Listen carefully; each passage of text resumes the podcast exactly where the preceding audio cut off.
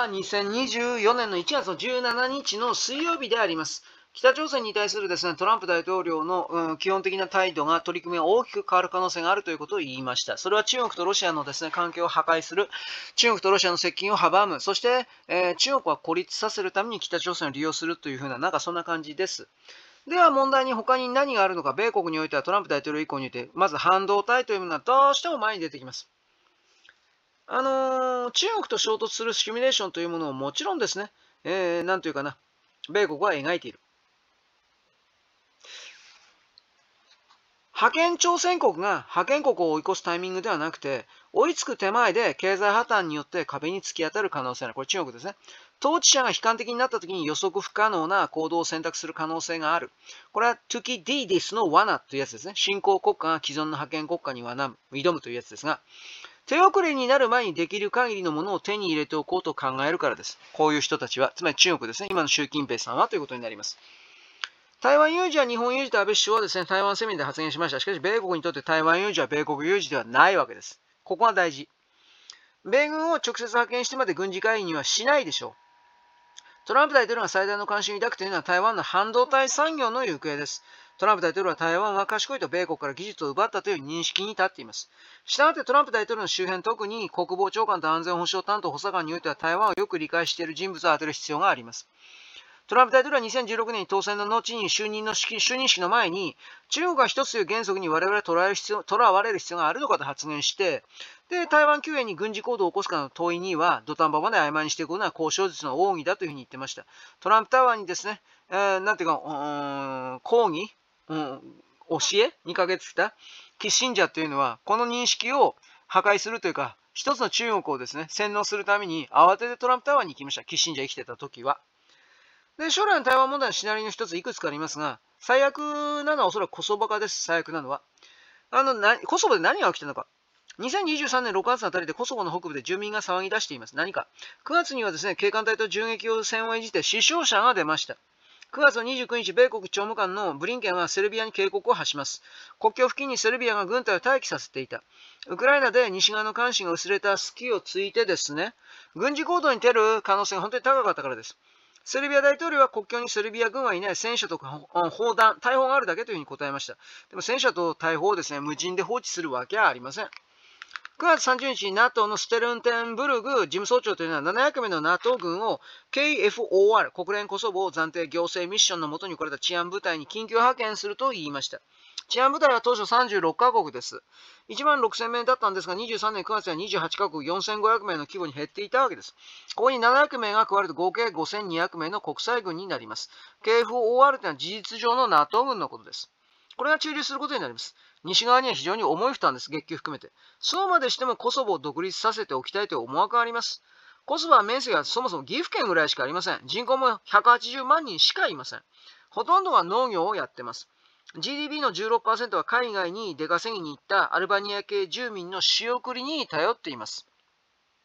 そもそもコソボはなんで独立というですね、ラッキーを獲得できたのか。それは氷炭からコマの連続という想定外の出来事の結果です。NATO 軍と米軍のセルビア空爆があり、セルビアは涙を飲んでコソボを手放さざるを得なくなりました。その恨みというのはセルビア人の心の底にずっと溜まっています。コソボは重重篤なですね、欧米の保護を受けて通貨はいきなりユーロになりました。警備を多国籍軍の治安部隊にしてもらっている国だから独立国家とは全く言えません。10年ぐらい前ですね、このはどうだったかというとですね、あのー、なんだろうね、アルバニアに乗っ取られた国っていうやつですね。つまり、コソボ住民の92%がいきなり、いつの間にかアルバニア系のアルバニア人になってました。古来よりですね、このコソボという場所はブルガリア、セルビア、オスマントルコの支配下にあって、戦後はユーゴスラビア連邦の一員だったんですが、2008年に独立して現在まで130カ国の国がコソボを外交承認しているけれど、セルビアはもちろん、ロシア、中国、スペイン、スロバキア、ギリシア、キプロス、ウクライナなんかはコソボを独立国とは認めていません。それぞれが少数民族の独立運動の火種を抱えることになるからです。台湾がコソボ化するという意味はどういうことかといえば、中国が台湾侵攻した場合、西側の団結が成立して電光石火に独立を認めてしまうということです。台湾の。2023年11月30日に、レーガン基金研究所、これ世論調査しました。このような形の台湾独立にアメリカ人の72%は賛成ということになります。コソボが独立した時にですね、台湾の世論は歓迎一色だったわけです。次は自分たちというふうに思ったわけですね。台湾有事と日本が密接に絡むのはなぜか、国家安全保障に直結しますから。ビジネス方面においては半導体競争の行く末、これがあります。トランプ大統領はかつての半導体優位が台湾と交代している事実を心よろしく思ってない。ムカつくと思ってる。信頼できる同盟国日本に最先端技術をシェアさせようという米国の思惑をもっと強烈に継承します。最終的には全部自分の米国に持っていきます。だけど、間はとりあえず日本に任せないとしょうがないと思っています。日本の半導体産業の落ちぶれというのは、米国が仕掛けた強引な政治取引が元凶だったことはトランプ大統領は記憶していません。トランプ大統領若かったんで、まあ離婚訴訟ばっかりやってました。ボクシングの日本大会に応援団長格で来日してました。これはね、なかなか知られてない。この時もですね、いろいろな人に会ってるんですが、戦略的な世界観を持ち合わせているような人ではありませんでした。少なくとも若い頃のトランプ大統領は。日本の半導体では1980年代世界シェアの8割を超えていた。米国の政治圧力に押されてバック、衰退しました。第一に日米通商摩擦の犠牲になった車の自主規制に基づいて、半導体が米国の攻撃目標になって、日米半導体協定を無理やり締結させられて手足をもがれます。日本の半導体産業は見事に潰されました。議会に働きかけて日本の競争力を弱体化させようと水面下のロビー活動を展開したんですが、1977年に設立されたのが米国半導体工業会です。この組織が黒幕でした。第2に、米国が先端技術を日本の頭押しに韓国、台湾にタダでやって開発をあ奨励しました。明らかに日本の競争力を破壊、後退させる目的です。言いがかりに近いダンピングテストもさりながら日本は課せられた数値目標は大きな障害になります。米国がこれで日本は再び立ち上がられて北総を見ました。戦後 GHQ の日本非武装化と同じ発想でした。ところがこれが中国を育ててしまった。本当に米国というのは敵を間違える天才というか悪意あんのじゃないかと思います。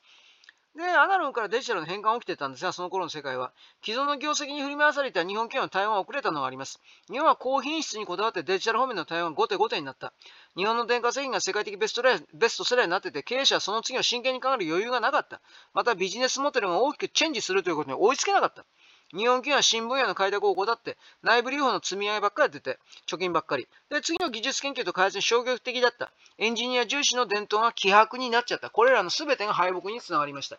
まあ、あの、ウォークマンばっかりやってたらですね、iPhone、iPod 的な考え方はなかったでしょうね。また、ウォークマン的なものを作るためにディスクマンとか含めて関連の子会社とか日本の中央にいっぱい持ってたんで、これらに働くような人々の職業を、職をどうするのか、そういう問題もあって簡単に動けなかったというのは確実にあると思います。だが、成功者というのは、その成功した原因が大きく足かせになることがあるのだということをあなたに説明しなくても分かるとおり、それはあるのです。だから今回、えー、これから日本においては、そう、どういうかな、フットワークの重い国にはならないこと。しかし、製造業というか、開発製造、研究開発製業製造において、こいつは絶対に抱えて持たな持た持っていなくちゃいけないということ。サービス業、観光業というのは全世界の人々を幸せにしません。観光業で金儲けしたって、それはここに来なければ幸せになれないわけで、あの製品を作って安い値段でその製品を人々に販売するという形で、その製品の機能を味わってもらうというか、その製品の機能によって便利になってもらうことによって、自由な時間と自由なお金を使えるような人々の数を増やすということがこの人類世界におけるですね、自由性を増やすというかで、幸せを増やすということにつながります。そういう考え方を持っていただきたいかなと私は勝手に言うわけです。よろしく、ごきげんよう。